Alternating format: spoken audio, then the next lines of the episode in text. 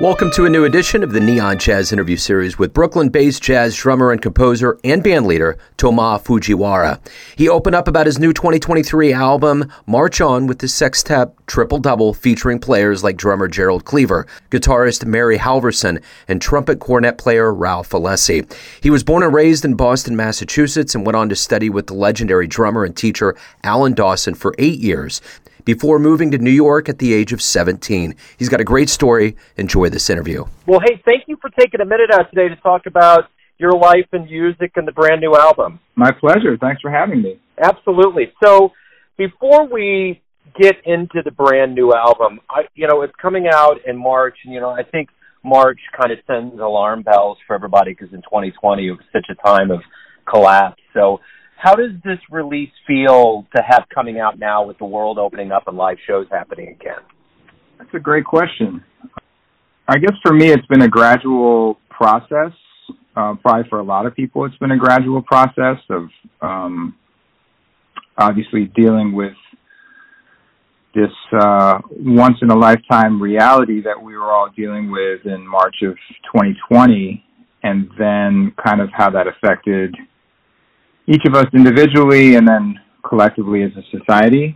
And in terms of um, the work that I do um, in in music, in terms of performing and recording and all that stuff, it, it's kind of gone through different phases since then in terms of what has been possible to do um, and what has been possible or what has been some options that we've had as artists to keep our art going and keep our art out in the world, um, hopefully getting getting people's ears and, and affecting them in, in positive ways.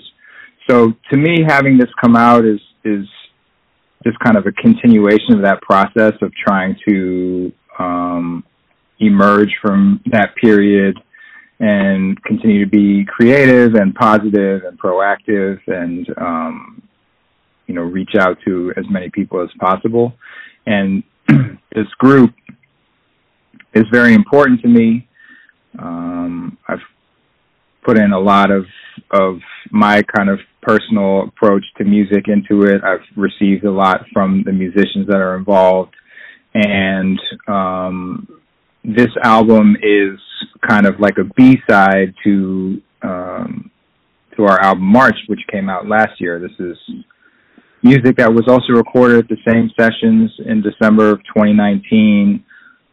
It's the first open improvisation that this group has recorded and released. Everything prior to this has been my compositions. So I think it also gives another um, side of this band's musical personality. And so I'm just very happy to have it coming out and kind of continuing the the history and the um, personal voice that this that this band has. You know, it's interesting with all of the albums that came out. You know, people, a lot of people still released albums in 2020 when it was made prior to that time period. How has living through this once in a lifetime thing of a pandemic changed the way that maybe your voices or the way that you approach, you know, putting together an album, the sound, the feel to it. Has it changed anything? I'm sure it has. A lot of that stuff, um, whether it be living through a global pandemic or even things that are less um, intense or less, uh, yeah, um, I, you know, obviously affect the music that I make. It's sometimes hard to pinpoint exactly where that change occurs or how that influences the artistic choices you make. I think for me, a big part of it, um, probably for a lot of people, not just artists, but just people in general that were dealing with all kinds of stuff during that period, it hopefully encourage encourages us and reminds us not to take things for granted and to really cherish the things that are important to us um, however great or small those things are, because um, life is short and life is also a pretty pretty amazing in a lot of ways, and and it just kind of um, in some ways I, I was able to kind of refocus my priorities and really appreciate that much more all of the things that I love about being an artist. Um, so in some ways it, it, or in a lot of ways it helped me prioritize a little bit more. It helped me focus a little bit more. Um, and then in terms of the actual music, like I said, that's hard to pinpoint the exact ways in which that's affected because I'm I'm always trying to compose and perform um, from as much of a per- personal and honest place as I can. Um, but but a lot of the reason why I play music is to express things that um, might not be as easy verbally and or might be ways that I want to express things that might um, have a certain meaning within me, but but might have a different meaning for the listener and the person experiencing what I'm what I'm what I'm playing. And I kind of like that duality of coming from a certain place, expressing it through my music, and having the listener take it and um, kind of filter it in a different way through their own personal experience. So I also really love that exchange of, of kind of different experiences with the same sounds. So let's find out where this voice of yours came from. Let's go back to where you were born and raised and kind of how you got into jazz and those seeds were planted in you to become who you are today. Mm-hmm. Yeah, I was born and raised in the Boston area um, and I don't come from a musical family or or I didn't grow up with any musicians around me. Um, so a lot of it was just by chance. Um, I heard the album Rich versus Roach. Um, immediately fell in love with what Max Roach was doing. I had no idea what it was, but it, it, the the sounds really captivated my imagination. There was a great drummer named Keith Gibson who taught drums in the public school system um, in Cambridge, Massachusetts at the time, and did a short demonstration at a school assembly on the snare drum. Again, this kind of sonic feeling that that hit me right in the gut. Um, just having him play uh, single stroke roll on the snare drum, stuff like that. Um, just just I connected with it in a very uh, intense way, and so I started playing the drums and taking lessons. And then um, my first teacher, Joyce Koofman, moved to the West Coast, recommended her teacher to me. That was the great Alan Dawson, and so I started um, studying with him when I was about nine or ten, and through him, really got to know the repertoire, the history of the music, um, and so that's when I kind of started really checking out jazz and checking out all the innovators of the music and the recordings and and uh, repertoire. And from there, I just you know I just became more and more passionate about it, more and more curious about it, and I just followed you know kept following that that uh, that impulse and that that feeling that I got from the music. What was the first live jazz show you ever saw that blew you away, that made you think that's something you definitely want to do is get on stage and do that? Mm. Good question. Um, well, to answer your question, I don't know exactly which one, but what I would say is that as soon as I started studying with Alan, I would go and hear him whenever he would play in town, which was oftentimes the Regatta Bar uh, in Harvard Square. And he would play with um a lot of times with with you know soloists that were that were touring around and would would pick up rhythm sections in in various stops he was the first call drummer so i would hear him with bobby hutcherson or uh, uh who else did i hear him with or frank morgan t- tons of people a lot of them most of them i didn't know who they were at the time um so but but I was always just watching him. I mean, early on, I didn't. I certainly didn't understand all of the connections that were happening happening musically within the ensemble. It was really just kind of about watching my teacher, um, who who if anyone that's seen Alan play, he's just so fluid and graceful on the drums and has so much clarity and musicality. And so I would just, I would just watch him and listen to him and see how he was in his very advanced way implementing a lot of the exercises that he was showing me at the time. So I, I would say it would be at the Regatta Bar watching Alan play with any number of people who at the time it didn't really matter to me and then as I got more and more into the music um I could I could appreciate more the incredible musicians he was he was playing with.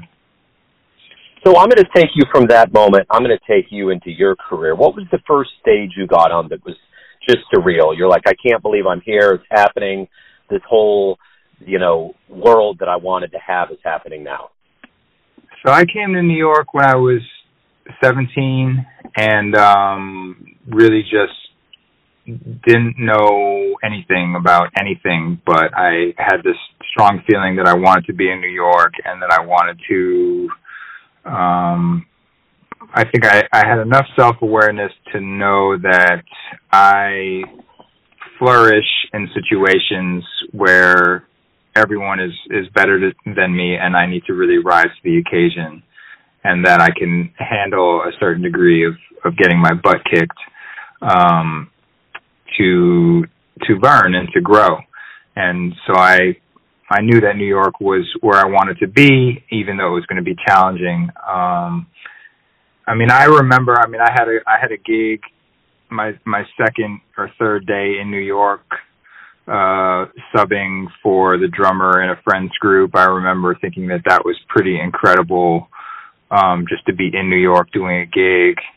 Um, in the first in the first couple weeks I was in town, I sat in for a few tunes at at Bradley's, which is no longer there, but was a famous, legendary, mostly piano trio bar where all the greats played. And I remember having that moment um, of of yeah, just kind of having having a little moment to myself to to to think, wow, I'm I'm playing a tune at Bradley's.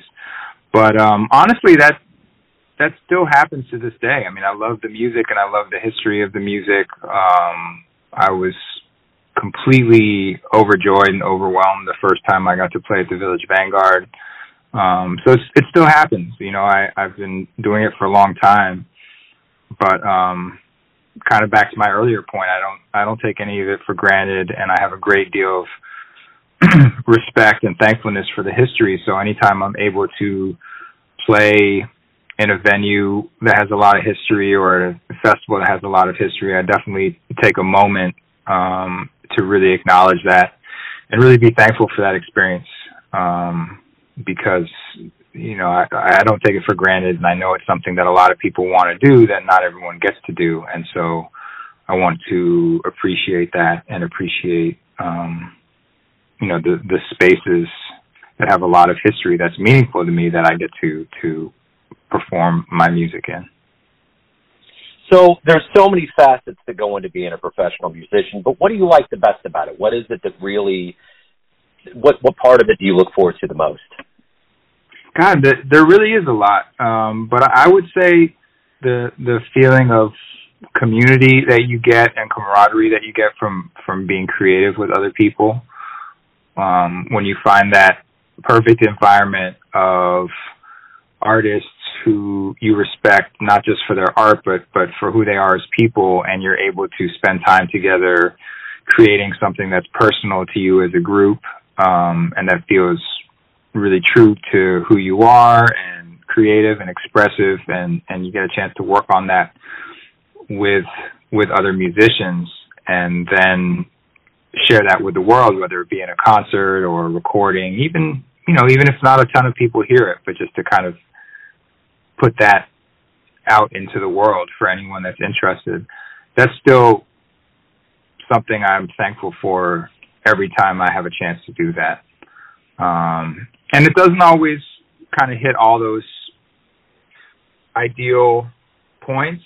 Um, but I do feel like I've been lucky that it, that it does more often than not, and it's um, it's still an, an amazing feeling. I mean, I, I just feel so elated and light and positive and energized when I get to have those experiences with with other artists that I respect and, and care for. If you could get into a time machine and go back in time and see any jazz musician live, who would you love to see? Well, I'll just go with the first person that came to mind, even though it's a long list, as as I'm sure it is for you. But I would say John Coltrane. Um, in terms of the the force that that his music is, I believe live it would have been, you know, a, a million times more powerful than the already incredibly powerful recordings that I've listened to over and over again. So just to be able to sit, I mean, I remember, I remember getting to sit in the front row at the Village Vanguard, right in front of Billy Higgins' bass drum, um, and that was a, an experience that that no recording could ever come close to um, translating or, or, or replicating. And I, and I think that getting to be in the same room as John Coltrane would have been definitely life changing. And why do you love jazz? Why do I love jazz? What's not to love? yeah. I I mean um I mean I say that kind of jokingly, but that I really feel that way. I mean it it, it kind of embodies everything that's important to me, not just not just from a art from an artistic standpoint or a creative standpoint, but just this idea of the individual within a group, the balance, you know, between individuality and group goals, the you know, the teamwork and the interplay, the communication, the improvisatory element of it where every day is different. So you you know, you have to you can't take anything for granted. Um and then just just just sonically the the the rhythm of it and the counterpoint, the the moods and the textures, um, and then the the stories. You know, just all of the stories and history that the music reflects. Um, as someone that was that's the son of immigrants, but that was born and raised here, um, it's really a, a soundtrack for for the history of of this country. Um, but done in a very creative um yeah done in a very creative and expressive way so everyone out there has a perception of you an idea of who they think you are your family your friends your fans but ultimately you're in control of your life. What's your perception of you? Who do you think you are? Wow. Um it's hard to sum up in in a short succinct answer. I would I would like to think that I'm someone that that um, is straightforward, that people can depend on, um, that's creative, has a sense of humor, um,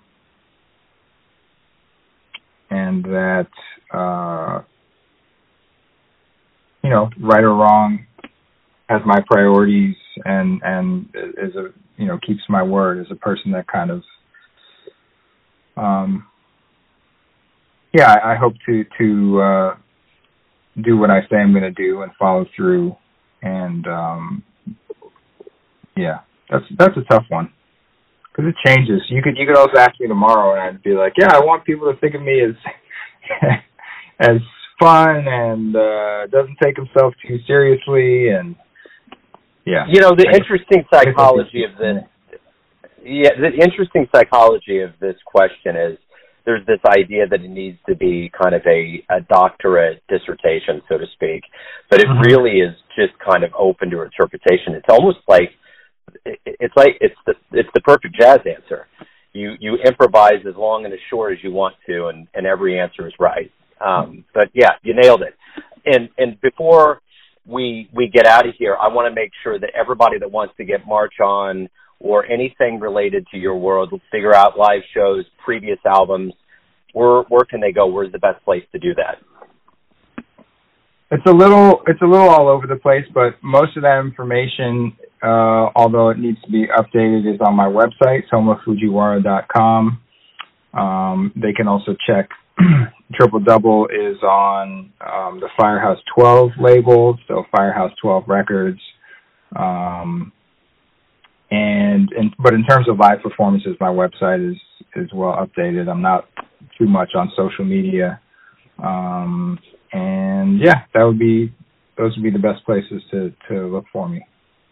Cool, man. Hey, thank you for opening up. Thanks for uh, you know just talking about the album and your world of music. I appreciate it. Have a great 2023, man. Thank you. Same to you. Thanks for listening and tuning in to another Neon Jazz interview, where we give you a bit of insight into the finest players in Boston, New York, Kansas City, and spots all over the world, giving fans all that jazz. Thanks to Toma for his time, music, and story.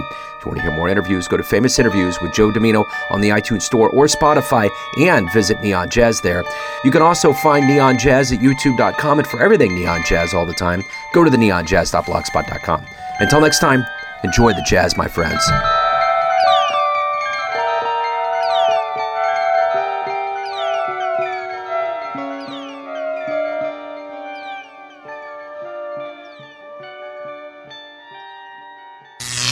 Neon Jazz.